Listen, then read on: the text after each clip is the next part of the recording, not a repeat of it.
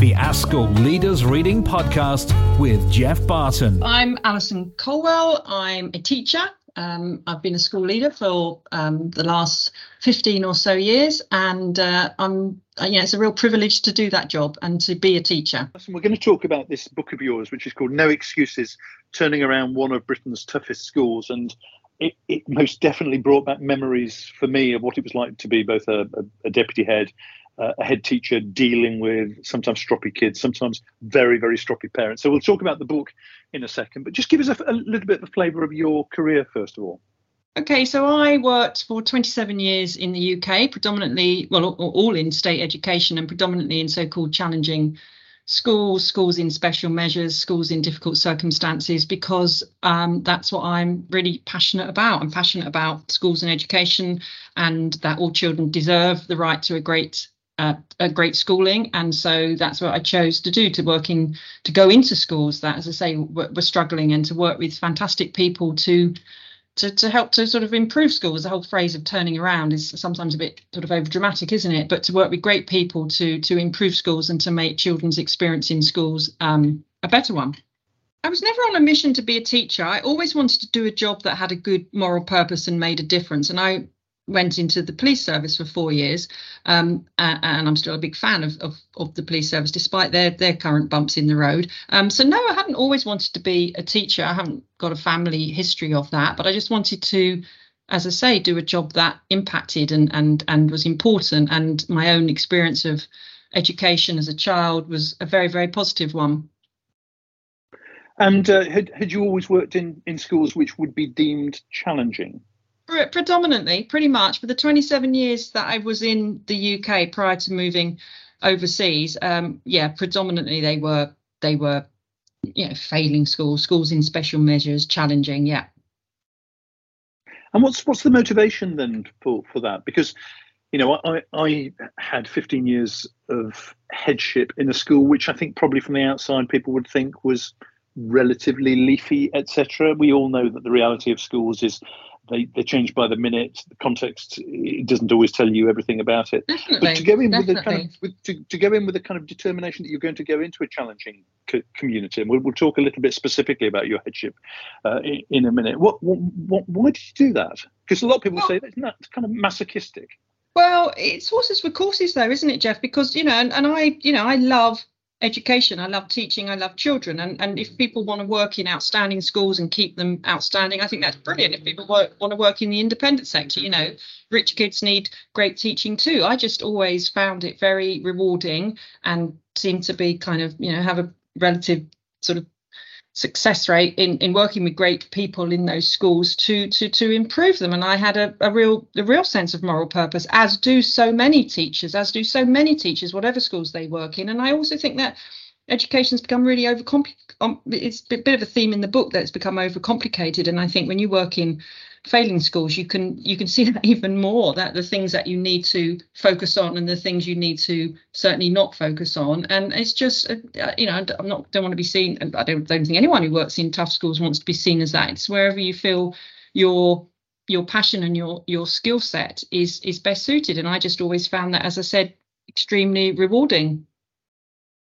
And what I like about the book, let's get get on to the book now. Is first of all, it's it's got a format which is essentially a series of diary entries. So it's got that kind of vividness of lived experience. And you start in, in 2014, uh, you take us through to 2019. And then what you do is you give us an open letter to the Secretary of State for Education. So you kind of pull some of those reflections together in terms of here are the things which would improve our education system. Let's do the first bit of that first, which is the diary bit. So, yeah. had you always been the kind of person who had kept a diary of stuff? And if you were, why were you doing that? Was that was that cathartic, or was it no. with a view to using it one way or another? No, I, I I I kept a diary when I was in my teenage years, as many of us do, and, and never since. And I actually, um, you know, wish that I had done because I didn't keep a diary through. I've never kept a diary as an adult and, and as a teacher. Um, and so uh, it's from it's from memory it's from you know notebooks it's from email records and things to go back on that but no it, it, the diary format i really really like you know shamelessly ripped off of adam kay and this is going to hurt which i still find just a wonderful. I know it inspired Brilliant. that inspired me to, to you know that uh, that yeah. memoir that was both a celebration and a lament about you know the the the the, the, the medical world. I, I I really found that that format um, it was very readable, and that's why I wanted to to to keep that. But no, it's it wasn't as I said, I wish I wish I had.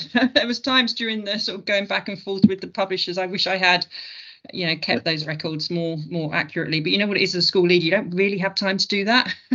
Absolutely. That, that's the, that's the reason i kind of marveled at how, how you managed to uh, keep keep tabs on all the stuff that had happened. And let's let's talk about some of that stuff because some of it is hilarious. Some of it is hilarious in a pretty dark kind of way. Lots of it will be recognizable to people because essentially what you do is you go to a school in an area that I think it's fair to say has lost its faith in education. Education isn't seen as part of the solution to stuff. And you do what so many of us do you go in, try to set high expectations, put the boundaries yeah. really clear on stuff like uniform. Not because uniform is the most important thing, but because you need to have some markers that we're under new management. So, could you take us back to the school, the community, the context, why you applied for it, and those early days there?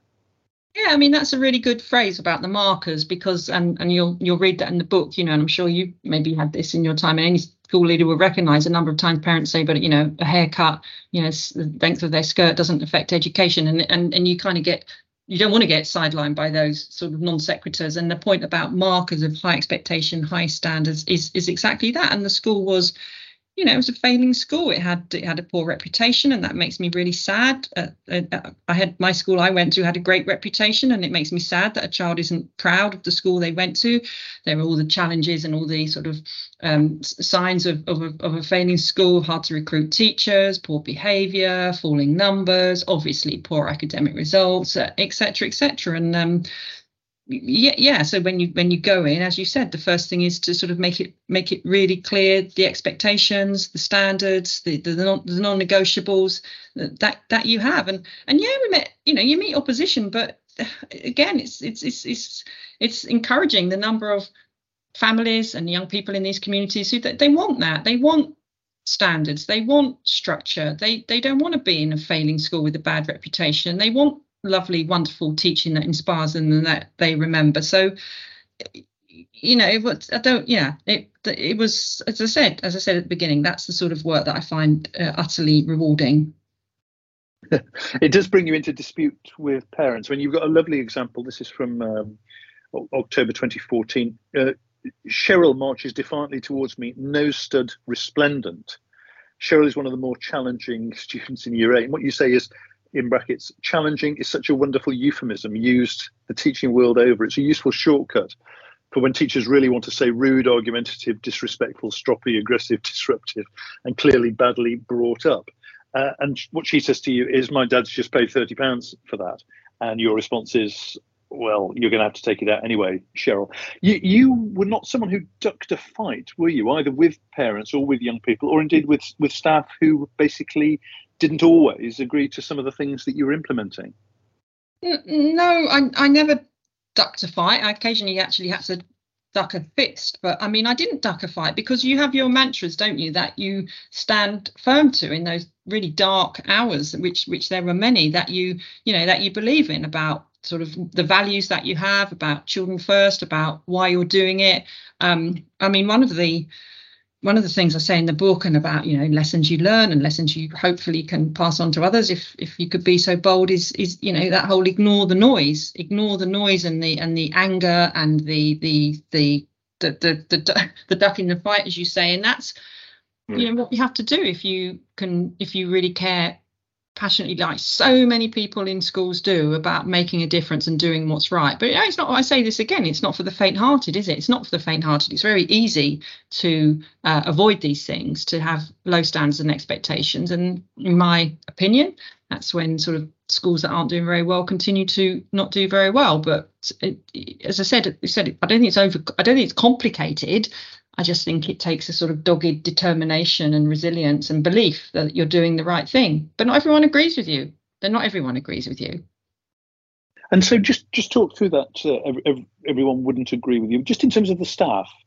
So you've been appointed. Um, you're going to start uh, meeting young people, etc., at the beginning of term. But presumably, you're meeting the staff before that and setting out a sense of here's where we might go next. How, how, how did the early meetings with staff go? So overwhelmingly, predominantly, people were, you know, in agreement with what we, because it wasn't just me, but you know, me and the, the good folk around me were trying to do. And I do think that most people in education, you know, they are aligned in, in the direction of of where they're going and the moral purpose and the high standards and wanting the best for children. So, but of course, and I'm sure you know this, when you go in and it's change and people are suspicious or people don't don't like this. I think there's a, a reference into the book in the book of someone who you actually said to me, you know, literally said you can't expect that of these children. This is, you know, this area you just can't expect that, which to me was like risible and depressing in equal measure. But but but they were not the they were not typical. Uh, I think there was a sense of people wanted to do that. They wanted leadership and direction and support because it's not just me facing um, some of these um, difficult situations. It's it's the classroom teachers, isn't it? It's the non-teaching staff, the support staff, our attendance officer. I mean, they're in the firing line, the front line, and I, I think people just want to feel part of a. I was going to say an army, but I don't think um, I don't mean an army. I, I, they want to feel part of an orchestra. Yes, yes, exactly. Playing playing their part in that. And were there were there times during headship at uh, Ebbsfleet that you lost your confidence or lost your nerve? You thought this this isn't going to work. Um, do you know that's such a good question, Geoff?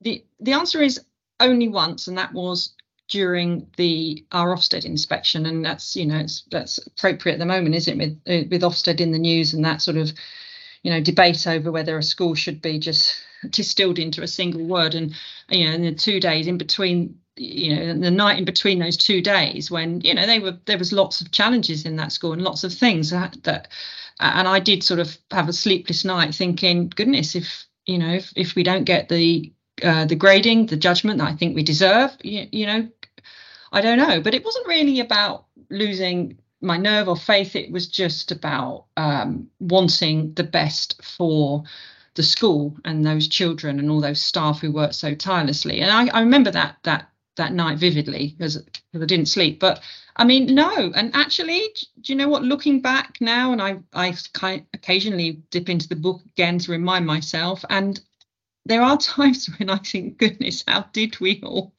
how hmm. did we all stay buoyant and afloat? And and and you, know, not with any sense of sort of martyrdom, but it was so challenging. But I was with such good people and and such a good team of people, and that was as I said at the beginning, that is the privilege and the joy when you're working in these challenging situations. And you asked about, you know, how staff felt, and that's I think that's kind of relevant because if staff feel they're part of something and supported and and, and not isolated on their own, um, then then that's when you get momentum. I think.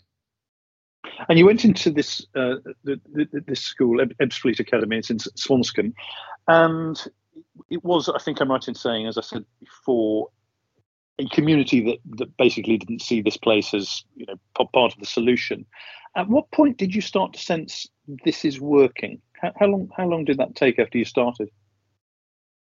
Well, I mean, again, another very good question. Um, Thank you. On on these on these journeys, and they are journeys. I don't I don't know that word, but I think it's true. You know, they are journeys. You can't turn them around overnight, which is a frustration, but it's also the reality. You always have people with you from the beginning. And I suppose, you know, what you're nuancing into is when the sort of the voice becomes, you know, less, less, less, less vocal and actually those voices of support are the ones that you you you hear and and take home with you and i mean maybe two two years in when we the exam results started to show the sort of the turnaround that's something tangible isn't it? Something people can say how much they might have liked things in the past. Actually this is some really hard evidence about standards and even if they didn't like the fact that you were imposing a dress code or they can you know that argument about a dress code doesn't make good exam results or kind of you know there was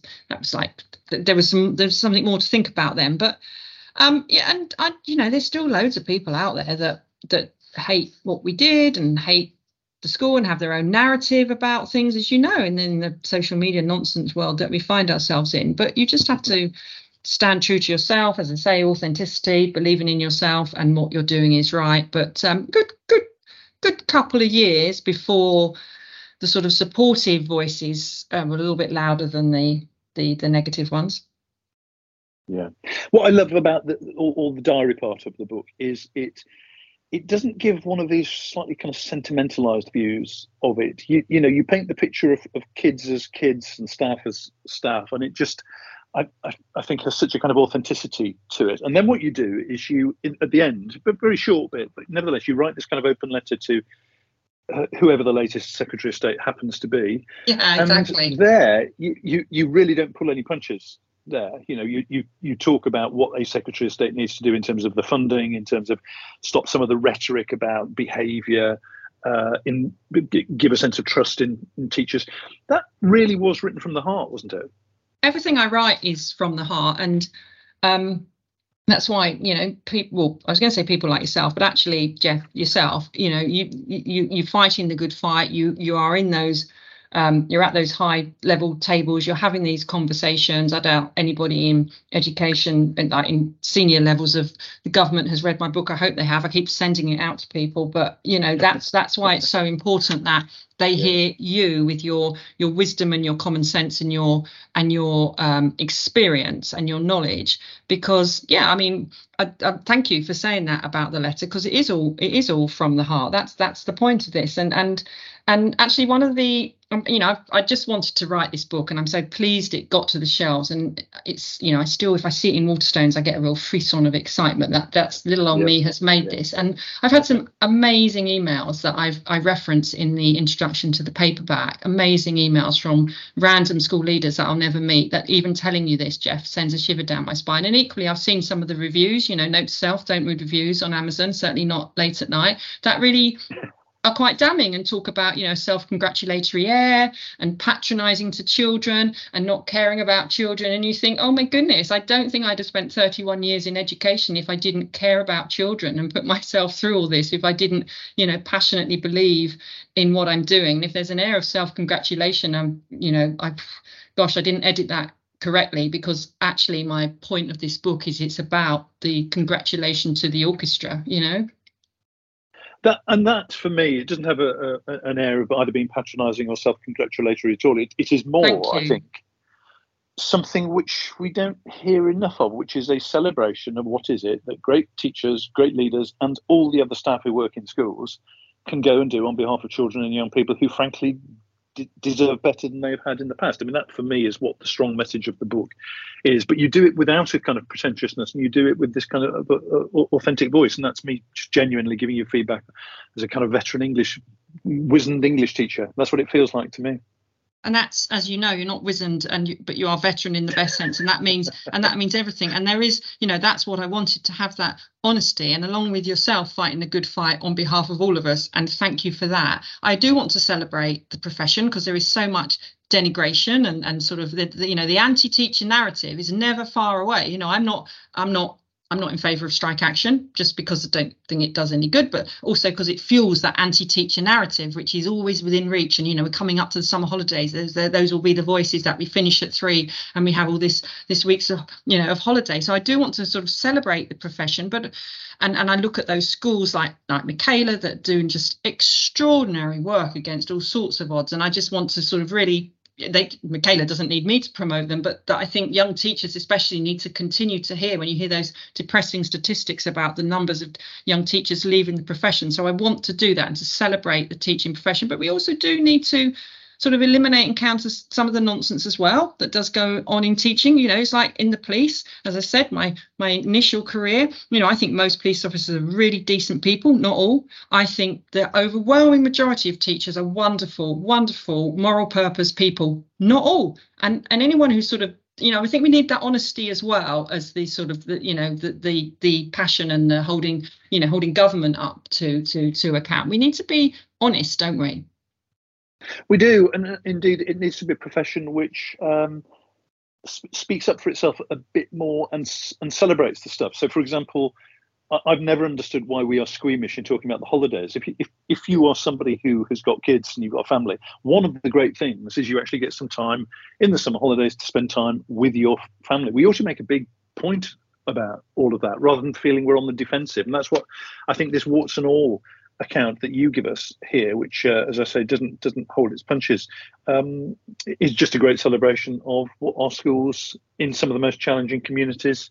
Taking your point that challenging is a euphemism, um, what what those schools do. So congratulations to you on the book, but also for that public service in terms of what you did for, for that academy. And um, you, you know you won't have necessarily many voices thanking you for what you did there, like m- most of us don't but those of us who see it, we, we recognise it. And uh, no excuses. Turning around one of Britain's toughest schools, Alison, is a terrific read. Thank you very much for, for, for talking about it with me. Well, thank you for giving me that opportunity and thank you for your kind words. They mean an enormous amount. The ASCL Leaders Reading Podcast with Geoff Barton.